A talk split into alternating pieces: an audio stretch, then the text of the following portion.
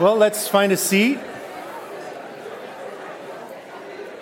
and a Bible or uh, one of the scripture journals that we handed out if you have that with you. If you didn't, if you, if you joined us after the, the mass handout of those, uh, we do have some extras back in the cafe area on the shelf back there. You're welcome to stand up and go grab one or two of those for people around you if you, if you need one and have that as sort of a study tool along with you. Uh, it's fine if you want to do that now. I'm not offended when people walk out on me uh, too much. Um, while we're doing that, let's turn to Revelation chapter 10. I would like to start by sort of reviewing where we've been so far. I'm going to move this stance so that I can see you down here. guys. Where we've been so far in chapters 1 through 9. In chapter 1, we, we see the opening to the book. John is writing to the first century churches, and he identifies himself as your brother and partner in tribulation, which is an interesting word. The church is going through tribulation at the time, and he identifies himself as his partner in that. But he doesn't stop with tribulation. He also says, I'm your brother and partner in tribulation, the, king, the tribulation, kingdom, and endurance that are in Jesus Christ. And I think that the tribulation, the kingdom, and the endurance that are in Jesus may be a really nice summary statement as to what Revelation is all about. And he tells us, Blessed are those who read aloud the words of this book, those who hear it read aloud, and those who keep or put into practice or obey what is written in it. And then the glorified Jesus shows up and says in chapter 2 Write this down. Write down what you have seen, what is, and what will soon take place. And he articulates to John letters to seven churches. Can you imagine Stonebrook getting in the mail a letter from Jesus? How cool would that be? We have seven of them. We've got a whole book of letters from Jesus. But directly to the saints at Stonebrook Church, or whatever, the angel of Stonebrook Church. How, I wonder how we'd receive that. To the angel of Stonebrook Church. Uh, who's that? Is there? Um, it, by the way, I'm a little boring with this one. I just think it means to the messenger the courier that's headed to Stonebrook, write this down and, and uh, have him deliver this message. Sorry. Though there are angels watching out for us, that's a different teaching, though. And he says in those letters, importantly, that Jesus sees us.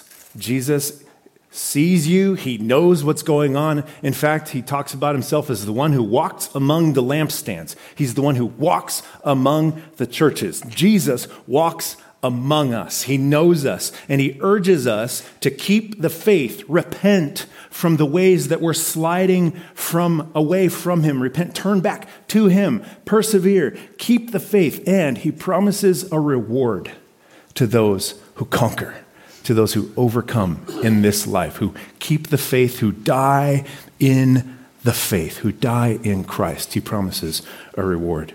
And then in chapter 4 and 5, it starts to get weird. He says, Come up here, and he shows everything that's going on in the heavenly realm, in the heavenly throne room. He sees weird monsters. Maybe you've seen the memes on the internet, biblical angels, and it's this twirling wheels with eyes and wings and, and everything like that. I saw another meme recently, biblical grills, and it was, a, it was a circular grill that was holding meat together. It was twirling like this over a fire, and it looked just like the biblical angels meme, which is why it's funny. Jokes are better when you explain them. So, um, but what John does in the throne room is he hears something and then he sees something and he sets up a pattern of I heard this and then I saw this. And what he hears is, Behold, the lion of Judah, the root of Jesse has conquered. And he says, I turned and then what I saw was this lamb who was slain, probably his throat slit, blood covered lamb. That doesn't look like a lion. That looks like a lamb. And he sets up this reality that the way we conquer and are lions, the way Jesus is a lion, a conquering kingly lion, is that he died and was raised again to new life. And he sets a pattern for us. And because he conquered in that way, he is worthy to unseal the seals and a massive worship service breaks out. Chapter 6 is Jesus starting to unseal the seals, and the seals, seven of them, actually six as we've gone so far uh, in, in this chapter, anyway, six of them, are the unfolding of partial judgment on the earth. Unfolding of partial judgment. Only a quarter of the earth is affected by these judgments. And then in chapter 7, we have this sort of pause or this interlude between the seals and the trumpets. And we see, we, we, again, we hear something and we see something. We hear 144,000 sealed, protected from the judgment that is to come. And when he saw, he heard 144,000, he saw a vast, uncountable multitude from every nation, tribe, people, and language who were sealed and protected from the judgmental wrath of God. Isn't that amazing? And then last week, chapters 8 and 9, seven trumpets blow, actually, six of them blow. We're on the seventh today. And we see here the same cycle of partial judgment on the earth for sin. Only a third of the earth is affected by these judgments. There's some increasing severity toward the end of the judgments. And we see there's an opportunity, there's a call to all, there's partial judgment on sin, there's partial consequences for sin, and yet people refuse to repent. And still the church is protected. But where we are now, what we're going to see today in the sixth and seventh trumpets, I think, is another interlude just like chapter 7. We're going to pause on the judgments for a bit, and we're going to see again that the main message of this interlude, just like the, me- the message of the interlude of chapter 7, is that God's people are protected by the Lord for the work that He has for them to do. That's what we're going to see today. That's the point today. God's people are protected by the Lord for the work that He has for them to do. Their eternal spiritual status is secure. If you are in Christ, if you are sealed by the Lamb, Brad mentioned last week, that's an obvious allusion to Ephesians 1. Those who, are, who believe in Christ have been sealed with the Holy Spirit.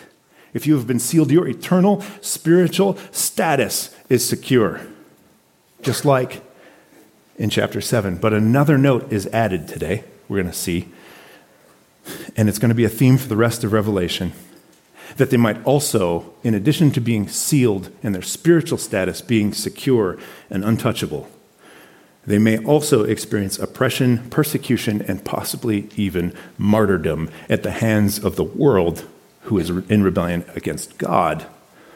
But even though they might experience oppression, persecution, and possibly even being killed for their faith, they still win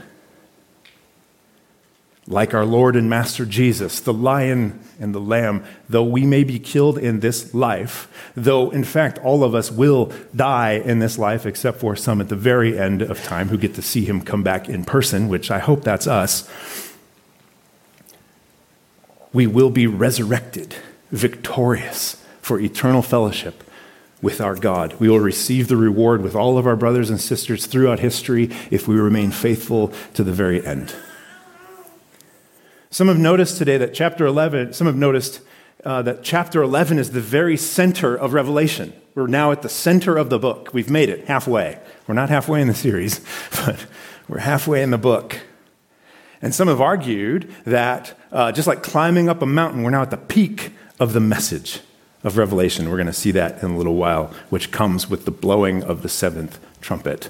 So that's a little preview of what we're headed for today. Let's dive in chapter 10, verse 1. Then I saw another mighty angel coming down from heaven, wrapped in a cloud with a rainbow over his head. His face was like the sun, his legs were like pillars of fire. He held a little scroll opened in his hand. And he put his right foot on the sea and his left foot on the land. And he called out with a loud voice like a roaring lion. And when he cried out, seven thunders raised their voices. And when the seven thunders spoke, I was about to write, but I heard a voice from heaven saying, Seal up what the seven thunders said. Do not write it down. Then the angel that I had seen standing on the sea and the land raised his right hand to heaven, and he swore by the one who lives forever and ever, who created the heaven and what is in it, and the earth and what is in it, and the sea and what is in it. There will no longer be a delay. But in the days when the seventh angel will blow his trumpet, then the mystery of God will be completed, as he announced to his servants, the prophets. What an amazing picture. I'm going to just pause for a second before we try to figure out what's going on here and just stand in awe of this picture.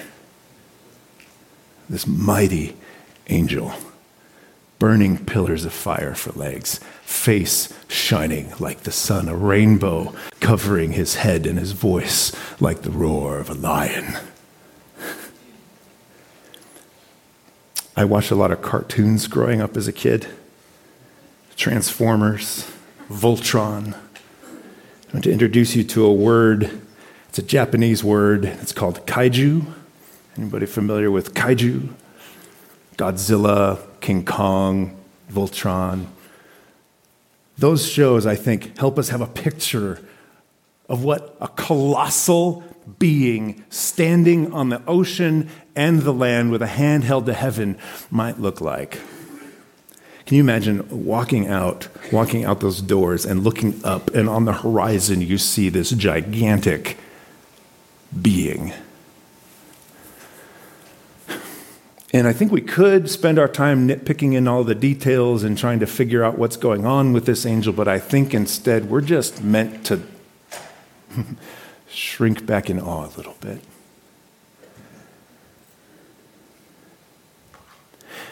But we are going to look a little bit at the details. This word, a mighty angel, is an unusual word. It's not used in very many places in the Bible. Mostly here and later in Revelation, one other time. It's an unusual wording, and it's uh, this, this picture. If you look at the description of what's going on with this angel, it actually looks a lot like the description of the one seated on the throne in chapter 4, doesn't it? Which, as we said back then, is an image from Ezekiel the glory of the Lord. We might be looking at here in this image, we might be looking at an image of Jesus, the Lord of heaven and earth placing his foot on the ocean, claiming it, and the land, claiming it, and raising his hand to the heaven, claiming it. These are mine. It's possible. But it might also be, uh, this might also be the messenger of God that John refers to in chapter 1, verse 1. Could be. This is an image of Jesus. Perhaps it's just a messenger, just a mighty angel, unlike any we've ever seen before, who happens to match the description of the glory of God, but we are looking at a glorious being. And he's got something in his hand, and we're going to talk about that when we get to verse 8. But I want to talk about these thunders first. What is going on with the seven thunders? And here's my crystal clear, definitive, authoritative answer to you all we don't know. Moving on. We get to know the contents of the seven letters to the seven churches. We get to know the meaning of the seven seals. We get to hear the explanation of the seven trumpets and the seven bowls. But the seven thunders, we don't get to know about. But the important thing is what the gigantic angel says there will be no more delay. After the visions that John has been seeing, it seems like they're talking about a delay. What delay? Well, it could be that this is the delay that people were talking about that first Peter addresses, that Peter had to address in his letter. Where is the coming of the Lord? It's, everything's been going on just like it was. And Peter says, The Lord is not slow as you understand slowness. He's patient, not wanting anybody to perish, but all to come to repentance. And we hear that in answer to the cries of the martyrs under the altar. How long before we get justice? And the Lord says to them, Be patient and rest. There's more coming in. There's more coming in. So I think what we have here is an announcement that now we're about to see the end of the end. So far, the six seals, or the seven, some, the seven seals and the six so far trumpets have only been partial judgment, delay. The angel says there's not going to be any more delay after this. But apparently, there has been delay previously. Partial judgment. What's contained in the seventh trumpet, the seven bowls, that's going to be the final judgment. And after that, it says the mystery of the Lord will be complete. And then John is commissioned to go and declare what's in the seventh trumpet blast. He's recommissioned, really. He's, he's been commissioned already. Christ said, Write this down. But what we have here in chapter, in chapter 10, verse 8, let's read this. Then the voice that I heard from the heavens spoke to me again and said, Go and take the scroll that lies open in the hand of the angel who is standing on the sea and on the land. So I went to the angel and asked him to give me the little scroll. And he said to me, Take and eat it. It will be bitter in your stomach, but sweet as honey in your mouth. And then I took the little scroll from the angel's hand and ate it. It was as sweet as honey in my mouth, but when I ate it, my stomach became bitter. And they said to me, Who's the they? The angel and the voice from the throne, speaking as one. That's interesting. You must prophesy again about many peoples, nations, languages, and kings. He told us to take the scroll from the angel. So he's told by them, take the scroll from the angel's hand. John is commissioned. Where have we seen this before? By the way, interpretive question we've been repeating when we're looking at Revelation and we're trying to figure out the details. A key question to ask, we'll talk about this more in a minute. Where have we heard this before?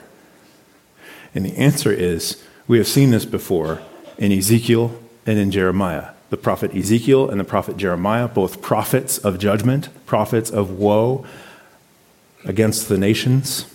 John is commissioned in exactly the same way that Ezekiel and Jeremiah is commissioned. He's to take the scroll, and the effect of eating the scroll is the same. It tastes sweet in his mouth. God's word is sweet to the believer, but it's bitter in his stomach says that in both Ezekiel and Jeremiah.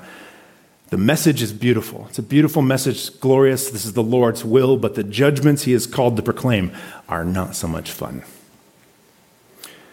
And I think that if you are a believer in Christ and you've spent any sort of time sharing this message with people, with unbelievers especially, there is a sweetness to declaring God's glory, His word, His goodness, His mercy but then a bitterness knowing the consequences that await those who refuse him still. So John is commissioned as a prophet like Ezekiel, like Jeremiah. There's, eh, eh, this, is a, this, is, this is something that's kind of boring to say as a preacher, but I just need you to know if you're like, but wait, why aren't you talking about this detail? There is so much more here to talk about, right? I'm trying to, I'm trying to put together what I think is the main thread, the main point of this. And in all the details are some really interesting pieces. But I'm going to move on, move us on, because the scene shifts. He's eaten the scroll, he's been commissioned as a prophet like Ezekiel and Jeremiah. And then John goes from having a vision of this angel. So he's having a vision. He sees this angel, and he goes from that to hearing something described to him. Revelation chapter 11, verse 1. Then I was given a measuring reed like a rod with these words. Here's the words. I think, by the way, these words go all the way, all the way down to, chapter, to verse 13.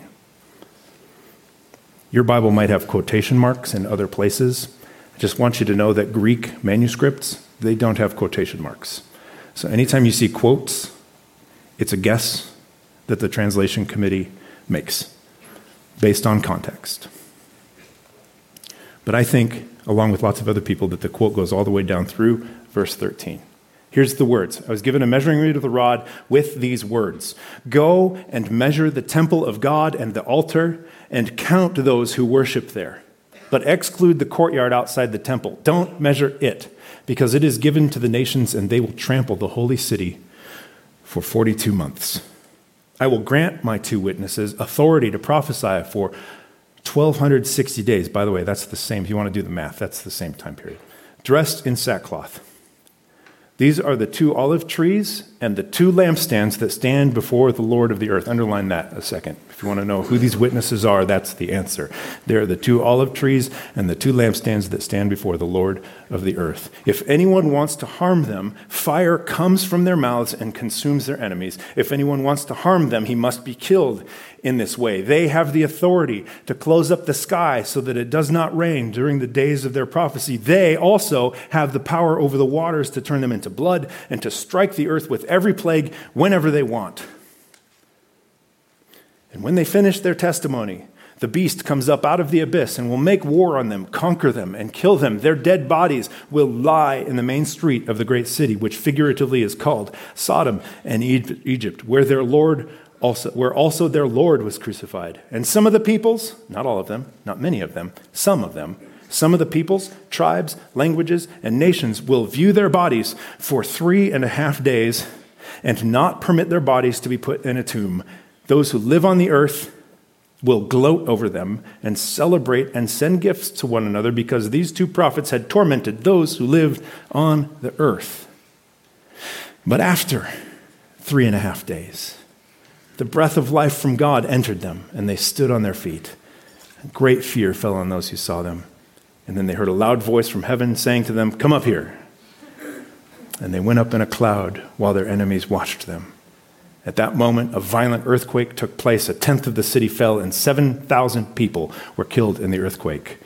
The survivors were terrified and gave glory to the God of heaven.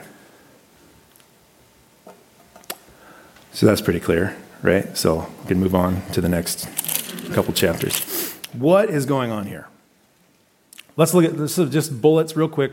What do we have going on here? Let's look at some of the details. John hears about the following. He hears uh, order to measure the temple and the altar and count those who worship there. Um, he hears that the outer courts are being trampled for 42 months. He, uh, by the way, the outer courts, they're being trampled by the unbelieving nations. Uh, they're being defiled by the unbelieving nations. But the temple and the altar, they're kept safe. They're not trampled just the outer courts. He hears that two witnesses prophesy for 1260 days, the same time period as the outer courts being trampled. He hears, notice this detail, he hears that they are invincible until they finish their message, until they finish their ministry. And he hears that when they finish their ministry, they are allowed to be killed by the beast. And he hears that they are resurrected three and a half days later and that their ministry shakes the city to its foundation.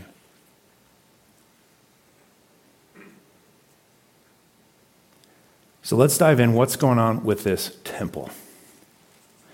Is this a literal temple that John hears about? Is he seeing a vision of the temple that was destroyed in the year 70 AD, which would have been, you know, maybe a decade or two prior to the writing of this book? Or was this book written prior to the destruction of that temple and he was seeing the actual literal physical temple? There's some options. What's going on here?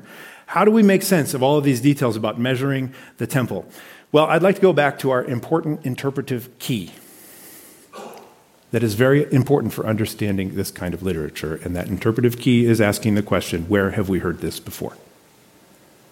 There are a few possibilities of where we may have heard this before. In Revelation, when you have a lot of details that are difficult to understand, we ask the question, Where have I heard this before? And the things that are meant to be understood by us will be clear when we answer this question in the right way. How do we answer that question? Well, first, it's possible that John will explicitly define what's going on here. He'll explicitly, actually, probably usually one of the angels will explicitly define what's going on. Hmm, my slides are not advancing. Is it?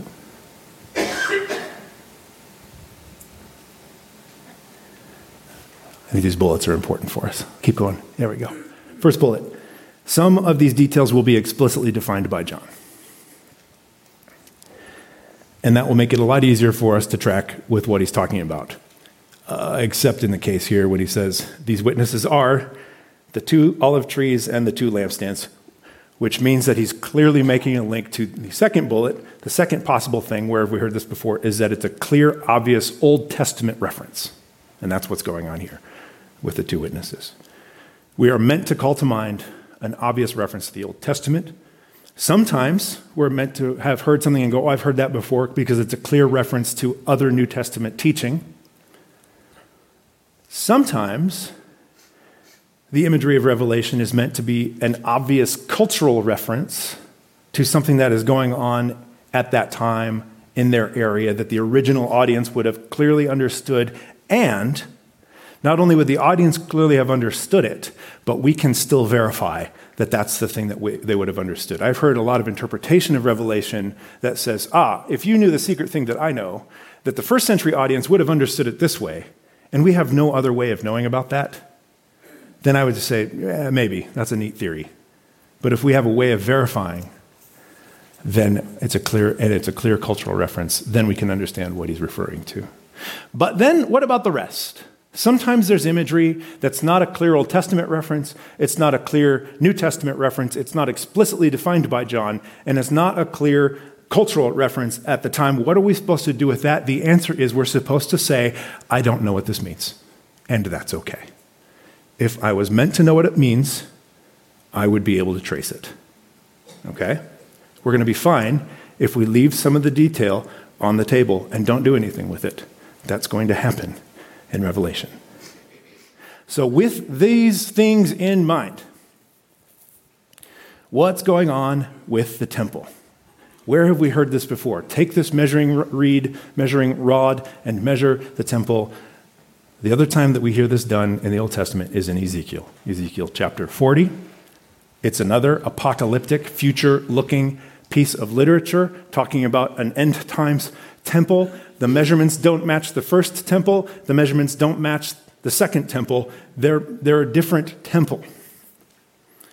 So I don't think John is thinking about a physical temple here. I think he's being reminded by the voice in heaven of Ezekiel's vision and the meaning of Ezekiel's vision in Ezekiel, the clear message there that God, that the angel explicitly tells Ezekiel, is that the measuring of the temple has a result of cleansing and protecting. It's going to keep out unbelievers. It's going to keep out idolatry and it's going to keep out the corruption and the abuse of religious power that got Israel exiled in the first place. He's talking in Ezekiel, he's talking about a future temple that's going to finally be pure, and the worship of God will be pure there. And the voice from heaven is telling John, Here's a temple, measure it, and count the people in it. What's that mean? Measuring the temple and those within it is a mark of protection for those inside God's temple and worshiping around the altar, which is an allusion to Hebrews. A lot of teaching throughout Hebrews. This is the church. The church is being protected, it's being measured, it's being surrounded. It's the same message as chapter 7 the sealed, the sealed who will be spared the wrath of God. Who are the two witnesses? This is going to be fun. I've been wrestling with this one for a month. There's two options. There's two prominent, historic, ancient views. They both go back to at least the second century, i.e., as soon as John died. They both bear very similar meanings. But here's one view, one prominent view, and one that's especially popular today, I think, is that with these two witnesses, we're getting a glimpse into the future where two very remarkable individuals have a very unique and miraculous ministry in Jerusalem of judgment and preaching. That's one possibility. This ministry, it lasts for 42 months exactly, or 1,260 days, or three and a half years during the first part of what is known as the tribulation. A last opportunity for people to repent come to Christ. In this view, the two individuals are usually thought to be Moses and Elijah because of the description of the kinds of miracles calling down plagues, shutting up the sky, Or they're more anciently, interestingly, they were thought to be a return of Enoch and Elijah, because neither of them were said to have died in the Old Testament. And because it's appointed once for men to die, these two haven't died yet, so now they get their chance at the end of time to have one final prophetic ministry and then be killed.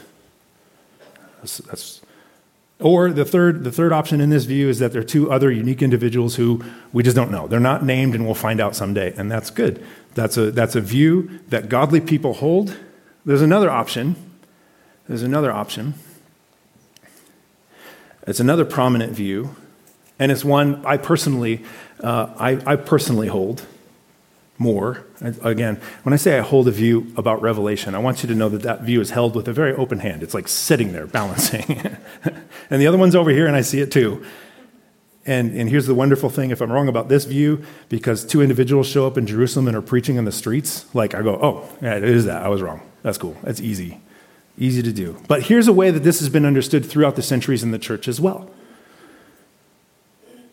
John is using symbolic imagery of two witnesses to speak about the ministry of the church during the time between Jesus' resurrection and ascension and his return. I think this view is likely and possible for a few reasons. First is, John is using symbolic imagery throughout this entire book. So far, we've seen a lot of symbolism.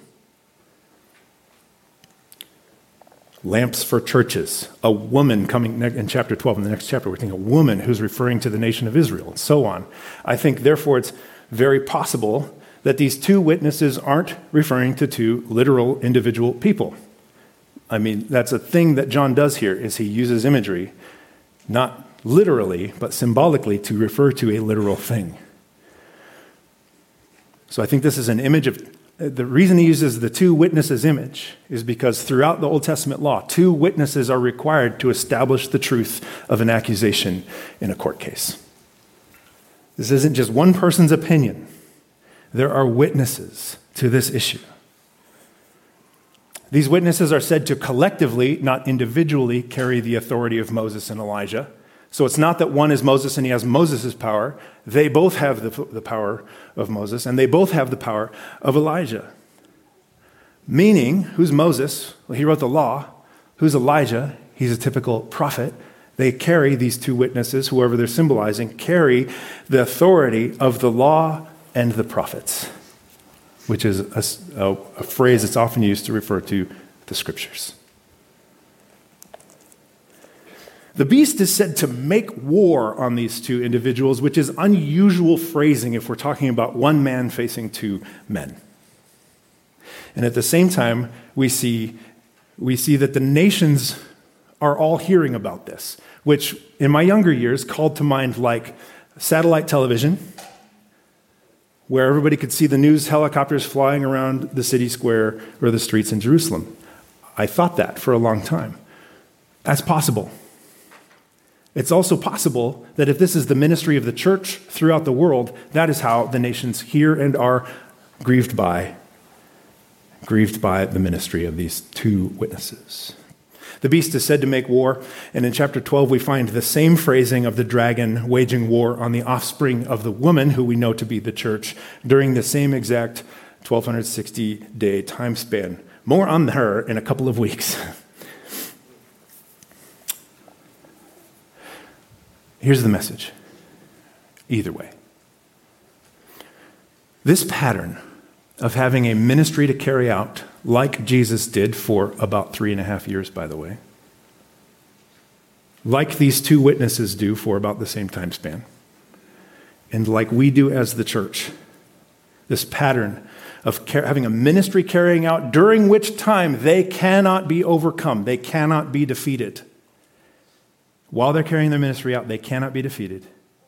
Later, to be martyred or to die when it is their time, when their ministry is complete, and then to be resurrected and taken up to be with Jesus. That's a pattern that Jesus himself set. That's a pattern that ministries and churches and martyrs throughout the ages have set. That is a pattern that looks like it is the case here with these two witnesses, even if they are literal two individuals in the future. It's a pattern throughout the New Testament. So, what's the message? Well, here, actually, one more point. because these two witnesses, we don't actually have to guess about who they are, they're explicitly defined. The two olive trees, they are the two olive trees and the two lampstands that stand before the Lord of the earth. Well, where have we heard this before? The answer is Zechariah chapter 4.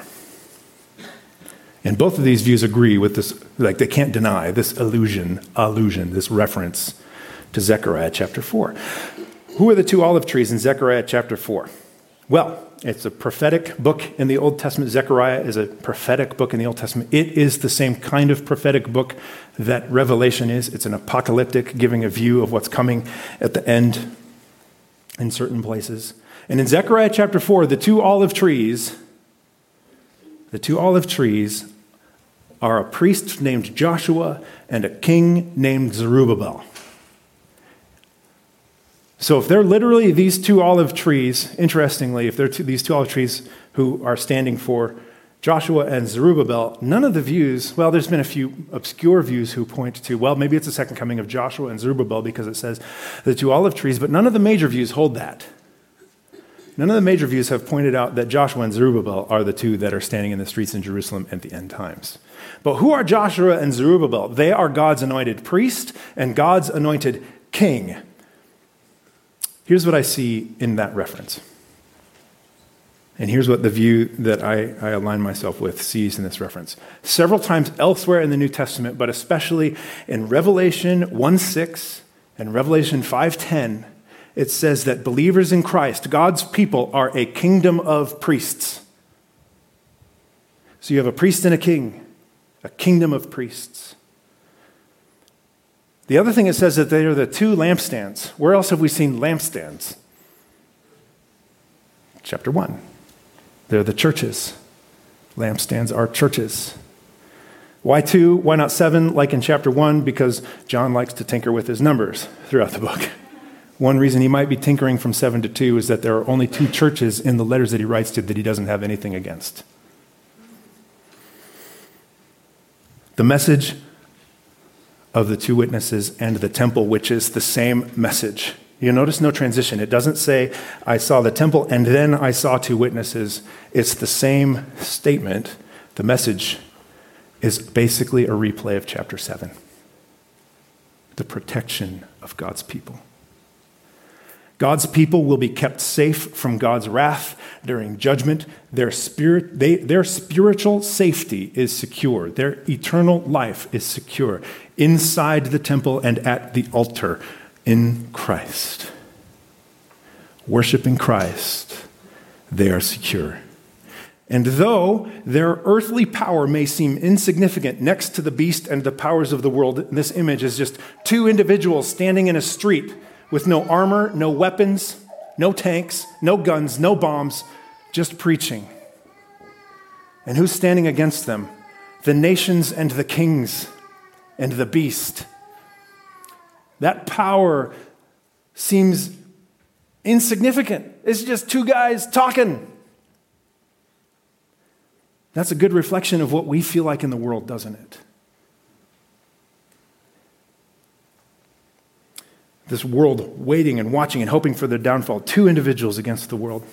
They will be kept safe during their mission on the earth. It's not until after they have delivered their message that they're allowed to be conquered by the beast. But here's the thing just like Christ was conquered by the beast of Rome, he wasn't really conquered, was he? He was conquered by the beast, Satan, wasn't he? He was killed physically, but he wasn't, was he? He used that conquering to defeat death and Satan and sin. And that's the pattern for us, church. That's the pattern for us. Church, here's the message our mission is secure. It's sure. Our eternal destiny is secured. It's safe. It's untouchable. Even though we face opposition and persecution and maybe even martyrdom, no one can stop us. The worst that the world can do to us is kill us. That's the message. The worst the world can do is kill us. And after that, they can't do anything else to us because we are then in the eternal state with our Father. I'm sorry, I'm be more technical when I say that for those of you who are like, no, check. We are then with Jesus for eternity. The worst thing that can happen to us is that we get to go be with Christ with our new bodies. All the pain and suffering gone, tears wiped away. That's the worst thing that can happen. Isn't that what we're all hoping for? And what's the message of Revelation? Hang on. Keep preaching until that day. And that's how we overcome the beast. Then the seventh trumpet blows. Now we're at the climax of the passage, the center point of the book, and quite possibly the central theme of the whole book. The seventh trumpet blows. History comes to its conclusion, entering in a new age in which King Jesus finally rules over the whole world forever and ever. Read with me 11 14. The second woe has passed. Take note, the third woe is coming soon. The seventh angel blew his trumpet, and there were loud voices in heaven saying, the kingdom of the world has become the kingdom of our Lord and of his Christ, and he will reign forever and ever. The 24 elders who were seated on the throne before, uh, before God on their thrones, they fell face down and they worshiped God, saying, We give you thanks, Lord God, the Almighty, who was and who is, because you have taken great power and have begun to reign. Notice they don't say, who was and who is and who was and who is to come like they do everywhere else. They stop at who is and who was because now is the who is to come. He's here now. The nations were angry, but your wrath has come. The time has come for the dead to be judged and to give the reward to your servants, the prophets, to the saints, and to those who fear your name, both great and small. And the time has come to destroy those who destroy the earth. An interesting phrase and title and label for those who oppose God. Who gets judged for eternity? Those who destroy the earth. And then the temple of God in heaven was opened, and the ark of his covenant appeared in the temple. There were flashes of lightning, rumblings, and peals of thunder, an earthquake, and severe hail. John sets this image of the final return of Christ to sit on his throne forever, right at the center point, at the mountaintop of the book of Revelation. Why does he do it that way instead of at the end? Well, he does it there too. He's a poet in his writing. He's a prophet in his writing. He's circling up to a mountaintop. He's going to rewind time in the next chapter and start talking about spiritual reality from another angle. But right now, we have the final coming of Christ to reign and to finally judge and to finally vindicate his saints and give them their reward. The heavenly choir sings praises. They announce that Judgment Day is here. The temple of God is opened. The ark appears in the heavenly temple. What's that? It signifies God's here. Did you guys uh, see my Facebook yesterday? Not everybody here follows me. I'm not trying to build a platform. you know Wayfair.com? They have everything you need. The Ark of the Covenant is on sale for 70% off, including contents. I saw that and I'm like, what is happening with this ark? Uh, it's a little jewelry box or something like that. You can have the Ark of the Covenant on your dresser and put your jewelry in it, something. And I just thought, how awful is that? I finally figured out where the Ark is. Wayfair has it, and they're selling it for 70% off. Where's the Ark of the Covenant? It's appearing in the heavenly temple. God's finally coming. He's finally back. And with it comes flashes of lightning, rumbling and peals of thunder, an earthquake and severe hail, all images, Old Testament images of judgment. And that's where we're going to pause the action for today. What do we do with this? What do we do with this?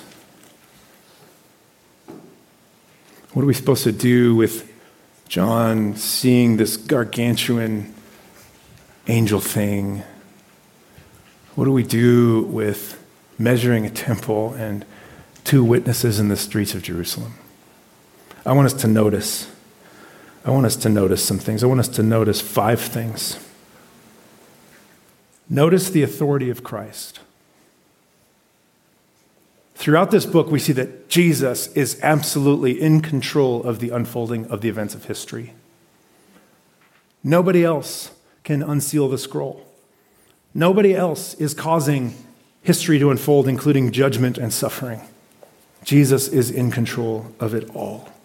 He's the one that opens the seven seals. He's the one that authorizes the blowing of the seven trumpets. He's sitting on the throne. Nothing is happening apart from his notice and permission. The seven thunders here are a reminder to us. What's up with the seven thunders? They're a reminder to us. He did not allow John to talk about them, meaning that they never happened. If he would have said, write down the seven thunders, the seven thunders would have happened, and another round of judgment on the earth could have happened. But he said, don't write that one down. And it don't happen. That's the one thing we're supposed to know, I think, about the seven thunders.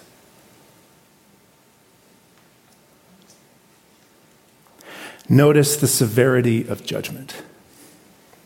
I talked to a young man a few weeks ago after church, and one of his big questions, he was not a believer, he didn't claim to be. He might be here this morning, I don't know. The crime does, uh, the punishment doesn't seem to fit the crime. Is an accusation I've heard often when talking to people who are exploring the idea of eternal punishment. And I, and, I, and I wanted to say to him something I think I did. I can't remember exactly how the conversation went. It was a great conversation. We talked about a lot of things. It took two and a half hours. And on Sunday afternoon, my brain gets a little foggy. One of the things that we talked about is that word seems. The punishment doesn't seem to fit the crime. Shakespeare talked about that word seems a lot. Just because something seems like something to us doesn't mean that that's the way it is. The, the punishment doesn't seem to fit the crime, should point us to re examining our opinion about the crime. How bad is an offense against an infinitely worthy, infinitely holy God? Well, think of it this way. Um, if you were to judge two murder trials, and in one murder trial, there was a man who went around for fun, torturing, and I'm, I apologize, maybe I shouldn't go there, killing children. One man went around killing children for fun. And another man, another man was fighting a criminal, trying to protect an innocent bystander, but killed, but ended up kill him, killed, killing, killing him. Same result, the ending of the life of a human being. Why does our judicial system allow for two different levels of punishment?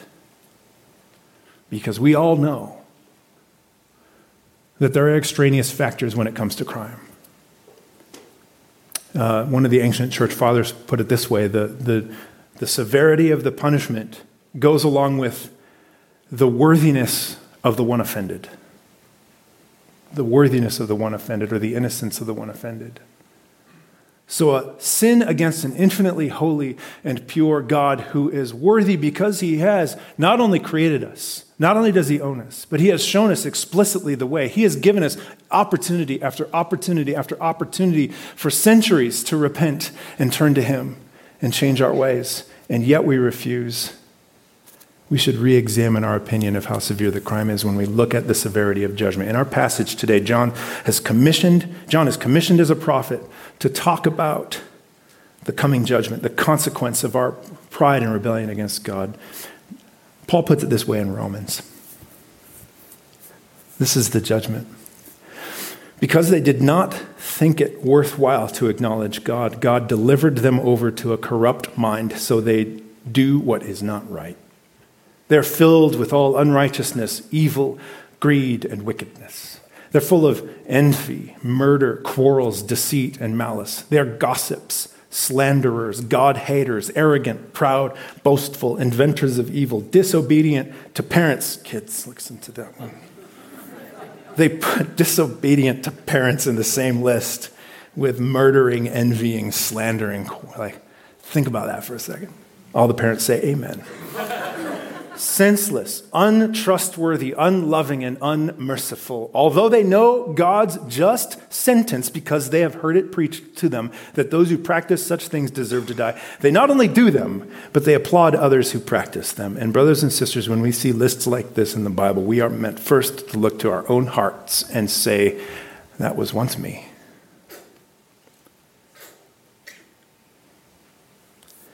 He goes on later in Romans. And he refers to these people who are caught here as slaves to sin. Romans 6. When you were slaves to sin, you were free with regard to righteousness. I like the ESV here better. Uh, we just switched to CSV, but I want my ESV back for just a minute on verse 21. But what fruit were you getting at the time from the things of which you are now ashamed? Think about that. What fruit were you getting? The outcome of those things is death, but now you've been set free from sin and have been enslaved to God. You have, you have your fruit, which results in sanctification, and out, the outcome is eternal life. For the wages of sin is death, but the gift of God is eternal life in Christ Jesus our Lord, he goes on to say, through faith in him. Notice the severity of punishment, but also also, the holdout of mercy, I want to put that just right beside the severity of punishment, severity of the judgment. Notice the expectation of persecution. Revelation is realistic about the reality of oppression and persecution because sinful mankind is in rebellion against God. And I wonder if the reason that persecution and these things in, in Revelation seem like such a distant, maybe future reality to us is because our country is not because our country is such a wonderful, peaceful place to live necessarily, but maybe it's because we're not forward enough in our proclaiming of our faith. Now, I don't think we should go looking for trouble. I don't think we should go looking for trouble. I think there are wise ways to do this. I think there are foolish ways to do this. And I think the Bible even teaches you can suffer for being foolish, but I wonder if it's far more likely that rather than being foolish, we're being left alone and largely living at peace because we aren't speaking up. Just something to think about. Notice the security of his people. In chapter 7, God's people are sealed with a seal that protects him from his wrath. In today's chapter, those who are securely in the temple worshiping, those who are in Christ are measured or they are secured from those who are trampling the courts. His two witnesses cannot be overcome while they are carrying out the ministry God has given them to do. We are secure in Christ. Notice the victory of Christ. We'll end with this one.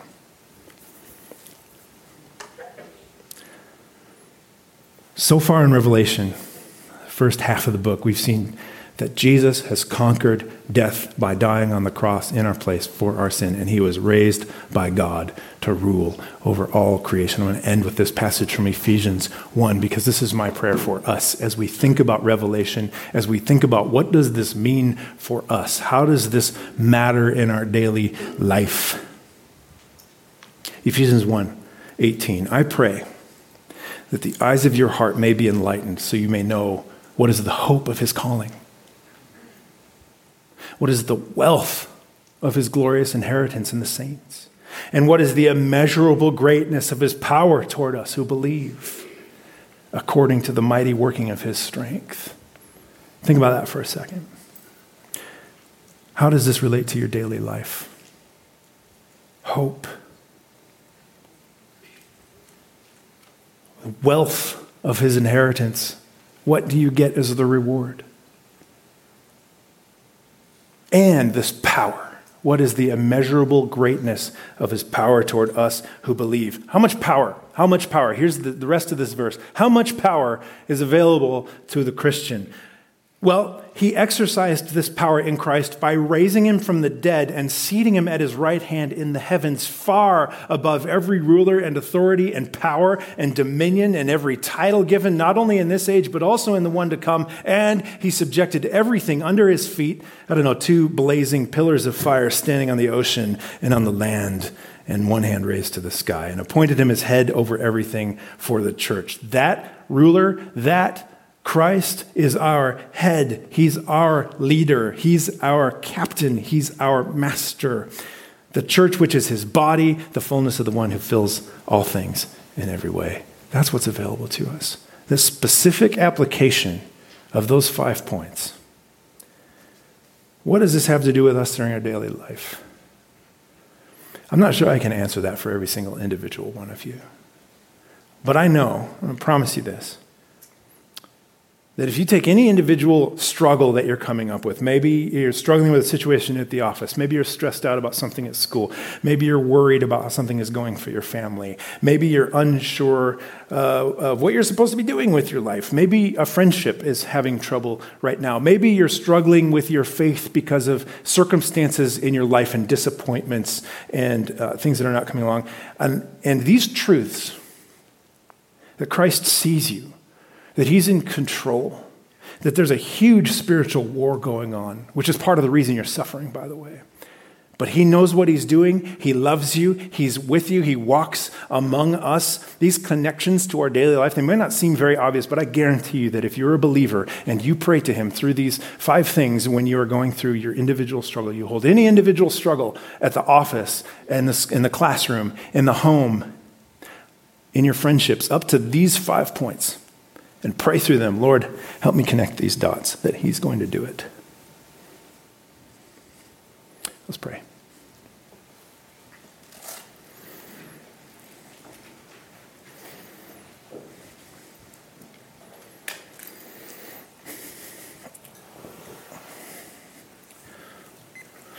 Oh Lord, uh, I, I just so grateful for you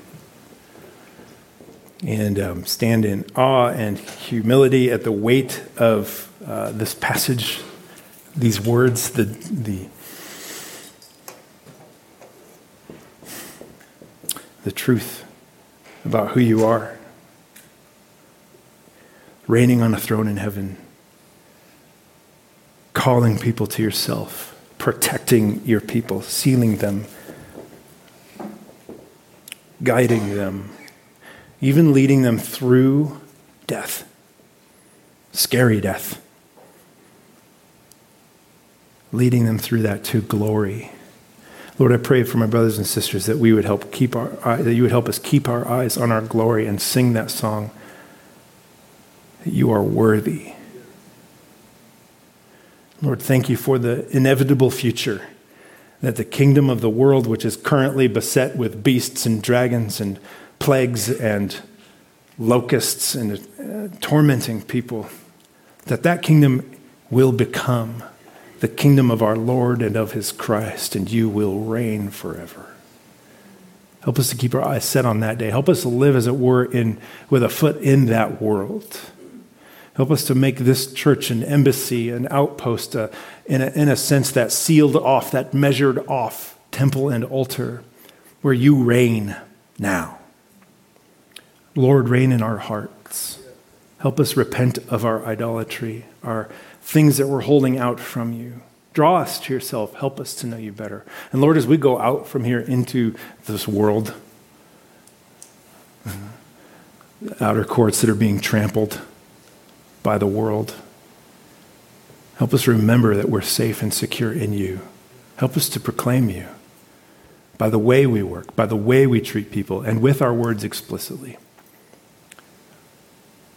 We ask you for this in Jesus' name. Amen.